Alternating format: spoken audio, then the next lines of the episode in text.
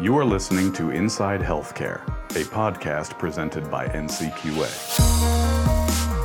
Hi, everyone. Welcome to another edition of Inside Healthcare. I'm Matt Brock, your host today, and we have a really special guest uh, to talk to us today about gaps in care. And we'll talk about exactly what that is and some things uh, that she thinks we could be doing to improve those gaps in care. Her name is Vanessa Guzman. She is an expert in population health strategies, including patient and phys- physician engagement strategies, clinical reporting, health IT, and quality management models. She is the CEO at SmartRise Health, and she has 15 years of industry experience uh, and like we said, most of it there in population health strategies and patient and physician engagement. Uh, Vanessa, I imagine you go where they are, correct? That's that probably right. the best way of putting it. That that is right. Meeting people, including patients and doctors, where they're at. So thanks for having me today.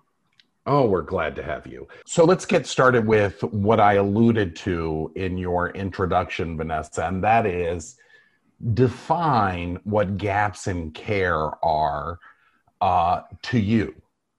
Yeah, yeah, for sure.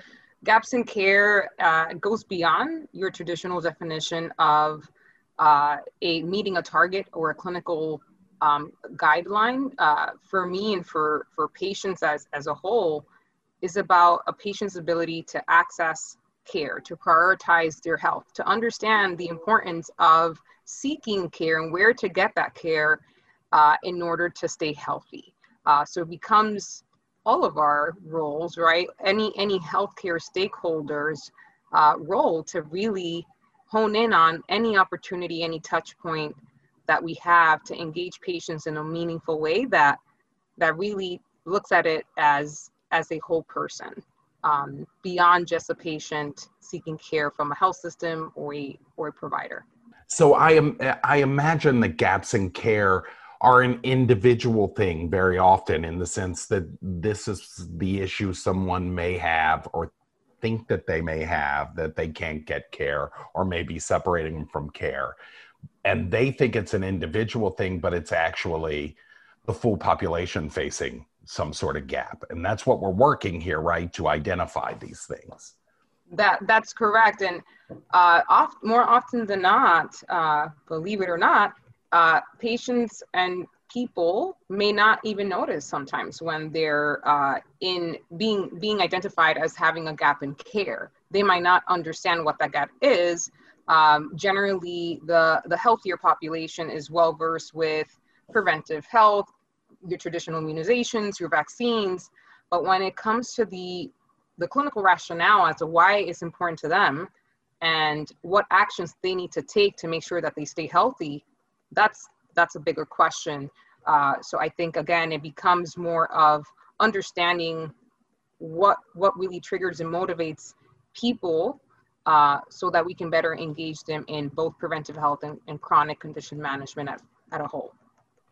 We should mention that uh, Vanessa uh, writes for the digital measurement community. She writes blogs for us, and so she's in touch with NCQA. She has a relationship with NCQA, and, uh, of course knows that we're involved in this uh, work, and we're concerned. Of course, if we're concerned about quality, we're absolutely concerned about gaps in care and patients uh, and procedures falling through the cracks or or not even just procedures folks needs.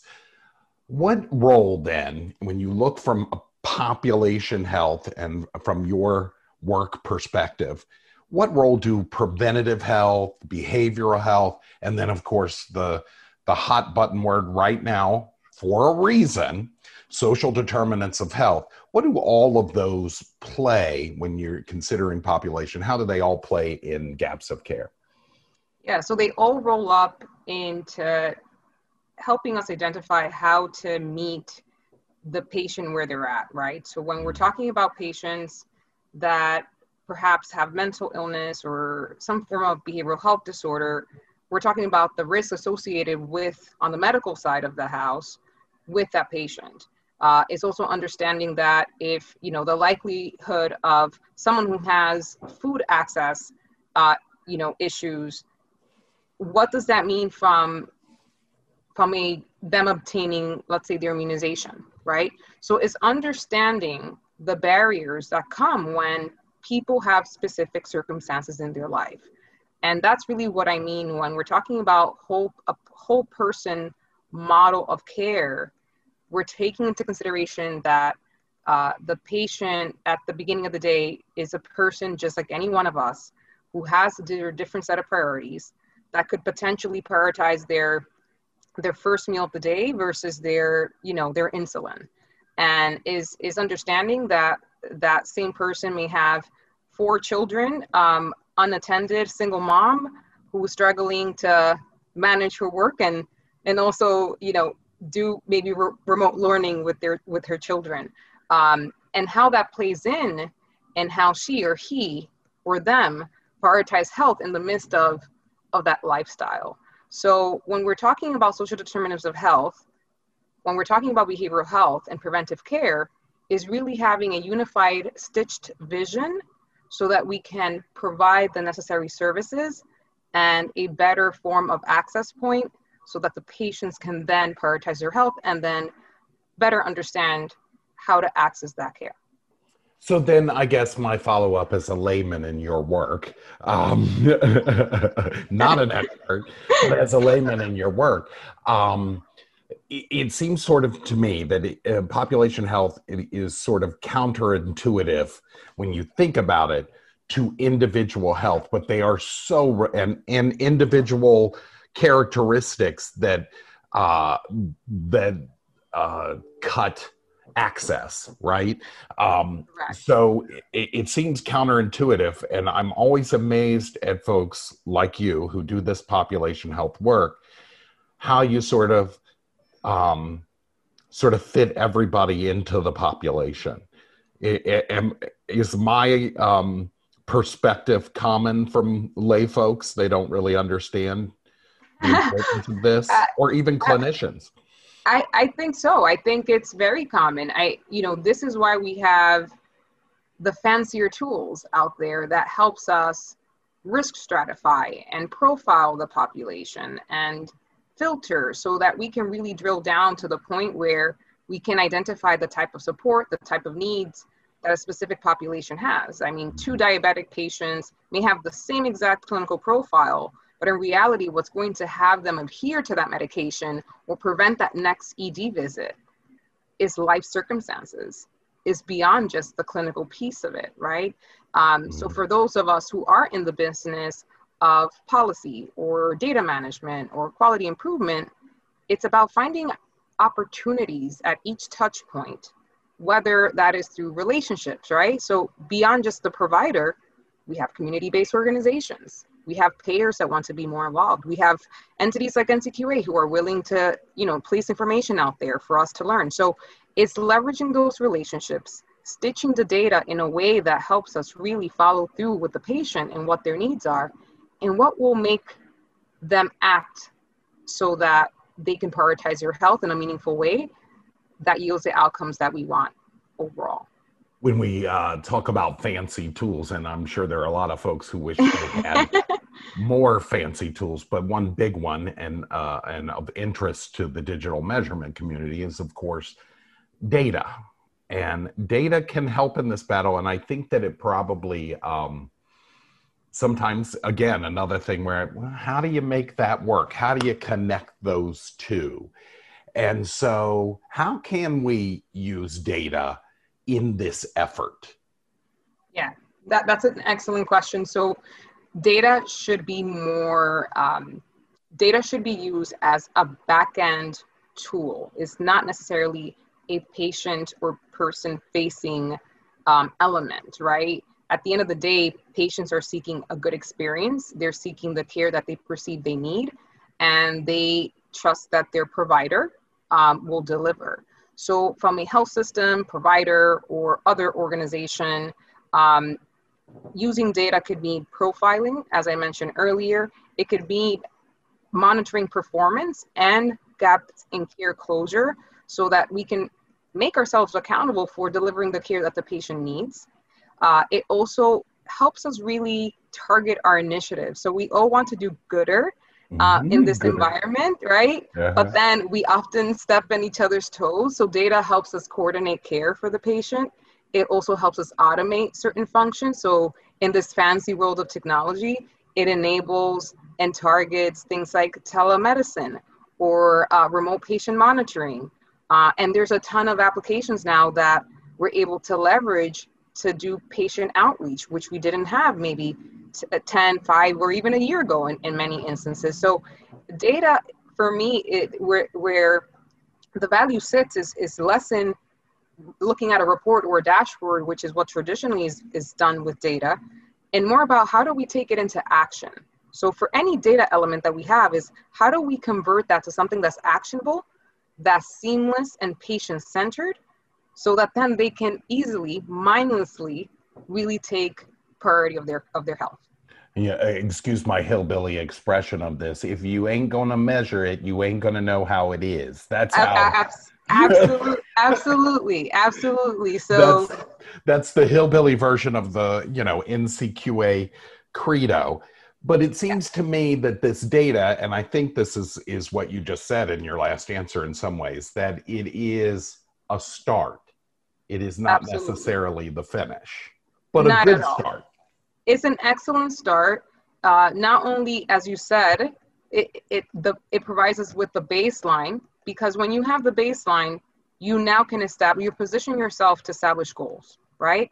how can you know where you want to go if you don't establish specific goals? So it, it, it has that conduit and it has that power behind it. But what it does best is it, it enables it informs. And i think everything always as we know starts with awareness. Um, there's power with awareness. And once you're able to leverage and use the data in a way that automates specific structures um, so that again it becomes mindless and providers clinicians healthcare workers can focus on what conceptually is unique to them then we're gold. You know if if covid brought us anything it is sort of an up take right in the use of technology and the use of data and the use of all these digital tools. And this is across the board not just in healthcare. I mean uh, you and i are having this con- conversation via zoom right? Yep. so we really didn't do that so much six months ago. We'd have you in the studio you'd sit down it'd be and i think this is the same thing with healthcare. Right. And um so I I wonder, and it, this sort of breakneck speed that we progressed through in the last six months, what role do you think technology will take uh, in the coming months and years uh, that will play in improving this this gaps in care issue and improve population health outcomes? I think it will help us scale. Um, you know, coming from servicing my clients and also in supporting pop health for so many years, I've learned that because we most of us in healthcare have like that servant's heart. Um, we we we have these excellent programs, but they're so niche that we're unable to sometimes offer them to the wider population. So technology plays a key role in, in our ability to scale solutions, monitor data, monitor performance, actually understand like what actually worked, right? That like that's what technology helps us do because it helps us pinpoint instances in time when there was an action taken as a result of something else, right? Um, so it'll help us quantify, it'll help us scale, it'll help us automate in areas in, in ways that perhaps adds additional value to the human piece that we are able to offer, right? So that we are not necessarily, when we're doing a, let's say, a patient outreach campaign, that we're not sitting on the phone calling patient one by one. Instead, we can have technology do that. And then we could sit, let's say I'm a nurse and I'm able to actually follow up with that patient for, for, for those that really need it, right? Um, and that need that, that additional uh, tier of support. So it really helps us validate the notion of um, letting the machines do the, the reiterative work and using our human resources for conceptual things that are very unique um, to to our world. Again, a layman, but isn't there a role for AI, for artificial intelligence, in reducing burden, because we earlier talked about physician engagement, there's a role in this technology in sort of reducing the load in collecting this data um, for clinicians that allows them to do, as you said, be servants more right. than record keepers. Absolutely. Um, we've seen it AI play a role in many of the larger, especially the larger EHR systems, where decision support tools really are playing a huge role in in really uh, adapting structured interventions for providers, right? So that again, we are uh, really working towards what the data is showing works for us, right? Um, so as much as I love when when I say, you know, we, we want to retain as much as, as providers autonomy, right, to what we learn and believe and, and, and, and are trained on. But at the end of the day, if we want consistent outcomes, there also have to be consistent interventions to some extent, right, without dehumanizing, right, the beauty of human knowledge. So I think that that's key, you know. So I think AI is just supplemental. Yeah, so you can't just get uh, get there by setting up a system and tracking it, and even sort of doing the things you you know you know you need to do, and sort of asking folks did they quit smoking, asking them if they're taking their totally their blood pressure medicine, those sort of things. We sort of make people do that as part of standards, right? But you have to add in the humanity. You have Absolutely. to add in well why are you still smoking i thought we sent you to you know a program and we signed Correct. you up what has you doing this why are you not taking your lisinopril for uh, blood right. pressure are right. you having trouble getting it and so i guess um, you know i had a, a prepared question about how we can address health equity and social determinants uh, to close gaps in care but I suppose it's true of all pa- all pa- patients and all members who they all have their individual thing, right? So Absolutely. you've got to keep the humanity. You got to keep the humanity. I would say, in my opinion, relationships is probably the strongest intervention of all. Mm-hmm. Um, when you gain trust as a clinician, a provider, a patient, there is magic that flows. Um, there is a conduit for adherence there is you create empowerment because now patients see beyond what just how we started this conversation defining a gap. I'm missing my vaccine. Great. But why is that important? What does this mean in the midst of what's going on even right now with the pandemic right? So by empowering our patients now you're you're essentially working towards scaling but also sustaining this process versus on a case by case basis it's close a gap and then, then the same gap reoccurs again and again. So I, I think that relationship, that humanistic piece of it, really is what's going to make this a long-term gap closure. You know, I have a specialist who is uh, still using paper. That uh, happens. Paper records refuses to do the digital thing and yeah. and is very close to retirement or he, he is the owner of the practices so he's not really interested in yeah. um, uh, making the investment. And i think he would probably still tell you well that's what we do. We do humanity right? We ask Absolutely. each patient.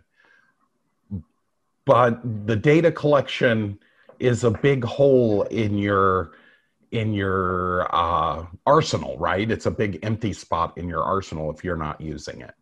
Absolutely. If you know, the data is as impactful uh, as basically its use case mm-hmm. is essentially what we're saying. So, the collection of it for providers who are not yet on an EHR, um, you know, there there is a gap essentially in our ability to spread what they do best, right? So that provider, that specialist that you're referring to, I'm sure it does provide great care. Right. Right. But at the end of the day, how do we replicate that? Right. How do we learn from his teachings um, if we don't have that data? So uh, I think that's of of significance um, overall. Um, and I think it, it will help inform future generations, right? I mean, there's a lot of um, uh, behavior change occurring at the moment, and the external demands are crazy, as you know. So um, I think the value of data really uh, again lies on the use case. And the more we hone in on it uh, i think the, the greater the, the impact. Uh, from a business uh, case, it seems to me that using these tools would uh, would help your bottom line as well, beyond just the uh, the knowledge of knowing. I mean, we know most people, honestly, most physicians, clinicians, most of them there want the best thing for their patients, right? Absolutely. So, Absolutely. Um, this is a way of sort of, uh, for lack of a better word, habitualizing um, best practices. Absolutely. And, and best tracking to add to that humanity. So you're really just adding value added to your business, your practice, and your patients. Absolutely. And many of the quality programs that exist today, whether they're CMS or commercial payers, um, Medicaid, um, you know, it, it by by collecting data, reporting this data, not only does it enhance care coordination across, right? Because we live in such a mobile world these days, patient travel, they have choices, they have preferences. So care coordination is impacted by our ability to share that information.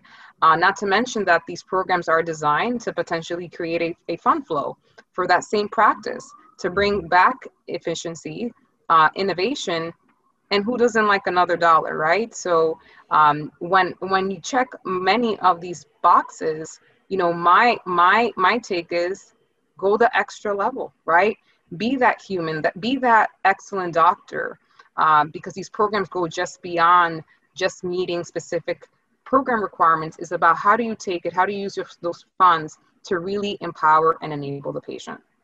Because we want to be accountable to our population, but we have to understand that uh, it's sometimes beyond the box checking, right? The box it's, checking is the start the yeah, the box checking is is what I always think as these are the minimum requirements mm-hmm. so that I could fund the cool, really cool stuff that I want to do, right? And then there's like the rest of it, which is like the 90%, right? Beyond the the checking of the boxes. So when we're thinking whether is HEDIS reporting or monitoring our data, um, it just creates efficiency because it, it just sheds light in terms of where we need to be and where we're at. And it just opens up a box of creativity. So let's talk about my specialist again, because after all, it's all about me. Um, well, actually, it's all about him. But um, he, let's say he has seen the error of his ways, and he's 15 years younger, and he wants to set up, uh, you know, a program within his practice to address these uh, gaps in care and, and frankly, uh, patient adherence mm-hmm. uh, to what they need to do. Uh, what do you think are the most uh, important elements for him to consider? So that's a great question. So there is there is strong change management tools and then weaker change management tools. And um, the, the, the, the medium to high structured uh, change management tools are always more effective. And examples of that include adjustments, let's say on the EHR. In this case, it would be an adjustment in a workflow, right? If, if the doctor is on paper. Mm-hmm. Um, training is considered a weak uh, intervention if it's alone, but when it's accompanied by another structured intervention, then it's really important because it raises uh, the care team's awareness as of why this is important. And that's why everyone is then motivated to be part of that change, right? So, my suggestion is start with structured interventions, meaning the ones that are like mindless, like standing orders, uh, multi-channel communications, like patient outreach that just by default, if there's a mammogram missing that an automated letter or an email goes out, uses the patient portal. So those are more structured interventions followed by training, maybe policy changes to make sure that that everyone is on the same page as it relates to closing gaps in care. It, it seems to me uh, uh, that uh, NCQA can set uh, some parameters sort of for you to shoot for in terms of standards. That's what we do, right? That's so what you do. That can help with that. What do you think? And we're gonna we're gonna close with with this. I think. What do you think then for this doctor or another one? What do you think in setting up these programs is the biggest challenge? And what is the biggest bullet to knock down that challenge? It's it's behavior. Uh, behavior change is always the biggest challenge, right? We're creatures of habit. Um, and the one thing that I would say sheds light to that is seeing the value. When you see the value um, of any process, whether is data collection, whether is reporting, whether is addressing social determinants of health, however that whatever that means to the practice, is understanding its value. Once you understand its value, um, it becomes more like that makes sense. I will go ahead, right? So what we've done over the years um, is, you know, through quality programs and policies, um, it has basically set a framework where we can all really build what, what's most important to us. Um, so my biggest suggestion is build a standard of care that takes all these frameworks in NCQA, CMS, other, but really make it something that that shows and demonstrates the value, the core values of the provider, the care team, and and for the patient. So I lied, first of all, because I told you that was going to be the last question. But I, uh, uh, I, I think I want to sum it sum it up because while we talked about the other things and working beyond the data, the data is super important and it is an integral, pivotal part of the solution. Um, not only locally, right? Uh, but overall. And so if a um, practice takes up really uh, tackling population health and beyond, mm-hmm. it helps the nation as a whole in some ways, right? It does. Absolutely. Tell me how. Uh, there, there are healthcare. I mean, if you look at our GDP, just pure percentage, we still stick out as the costliest of countries. Big right? spenders. It, yes, uh, huge, right? Uh-huh. Prescriptions, efficiencies, a lot of it, a good percentage of that is still tied to administrative cost, right? It's not uh-huh. actually care necessarily, and it's not actually social services, right? So when you think of the bigger picture and when you think of the value of data, there is power in understanding that that's still a problem, number one. Well, number two is how do we embed these, these values into our systems, whether it's through education, whether it's through our workflows and process, or what we report. But remember, when we when we see the problem as a whole, then we can tackle the issue as a whole. Um, and there's certainly power in the numbers. So I think um, that's probably my biggest take on on the value here of of data, because it really enables us to see but also demonstrate the, the changes that need to occur. That whole accountability and then measurement to improve. We love exactly. that stuff at NCQA. We love that. I mean, improvement rates are, you know, it makes me really happy. Um, and we do have we do have the the tools and uh, the necessary um, framework to to seek that improvement as long as we use data to inform and assess our programs and evaluate what's working, what's not working, and making and making sure that it's still patient centered, that it doesn't have alternate um, uh, rationale behind it, but it really keeps an eye on the triple aim. It's all about making it better. Yeah. Vanessa Guzman, thank you so much for joining us for Inside Healthcare. What a great interview. I appreciate it. I appreciate you. your time and I appreciate the information. Thank you for being here. Thanks for having me. Alrighty. And thank you for being here and listening. I'm Matt Brock. We'll see you again, no doubt.